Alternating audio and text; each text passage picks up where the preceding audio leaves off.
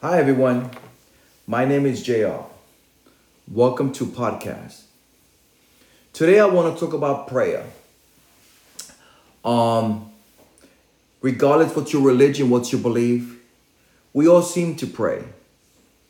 But today, I really want to look, actually read, what does the Bible say about prayer? And I'm going to start looking at the book of Luke, chapter 11. Now it came to pass as he was praying in a certain place, when he ceased, that one of his disciples said to him, Lord, teach us to pray as John also taught his disciples. Now, there is one thing that I want you to understand very well that the disciples were asking Jesus, teach us how to pray. Now, obviously, with that said, they understood very well that prayer was not just was not just babbling or just opening your mouth or, reciting some script or anything like that. They understood that there was a way how to pray and there was the wrong way. But if they knew how to pray, they very much believed that their prayer would be effective as the disciples of John who were taught by John. So now they're asking Jesus, show us how to pray. And this is very important to know that because I think that today we have a big misconception of what is prayer.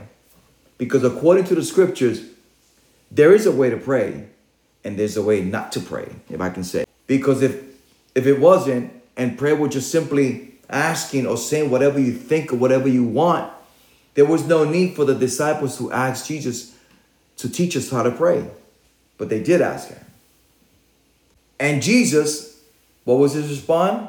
Look at verse 2 on chapter 11, the book of Luke. And he said to them, When you pray, say, Our Father in heaven, hallowed be your name, and so forth and so forth.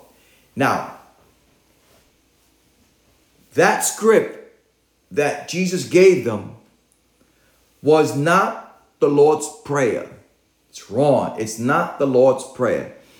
What Jesus was doing at that moment, he was giving them, if we can, if I can make it clear, a format of how to pray. It was a format. It's not any different than if you ask me, can you show me something? And I gave you the recipe or script of how to be able to do that. So what Jesus did, what Jesus was basically giving them a format of how they should pray. And obviously, if they will use this format, their prayer will not just be babbling your mouth, but there was a format. And if you can apply that format, then guess what? There's effectiveness in your prayer. Now, I'm going to stop here and then later I'm going to elaborate more on this. But for this moment, I just want to leave leave it for now.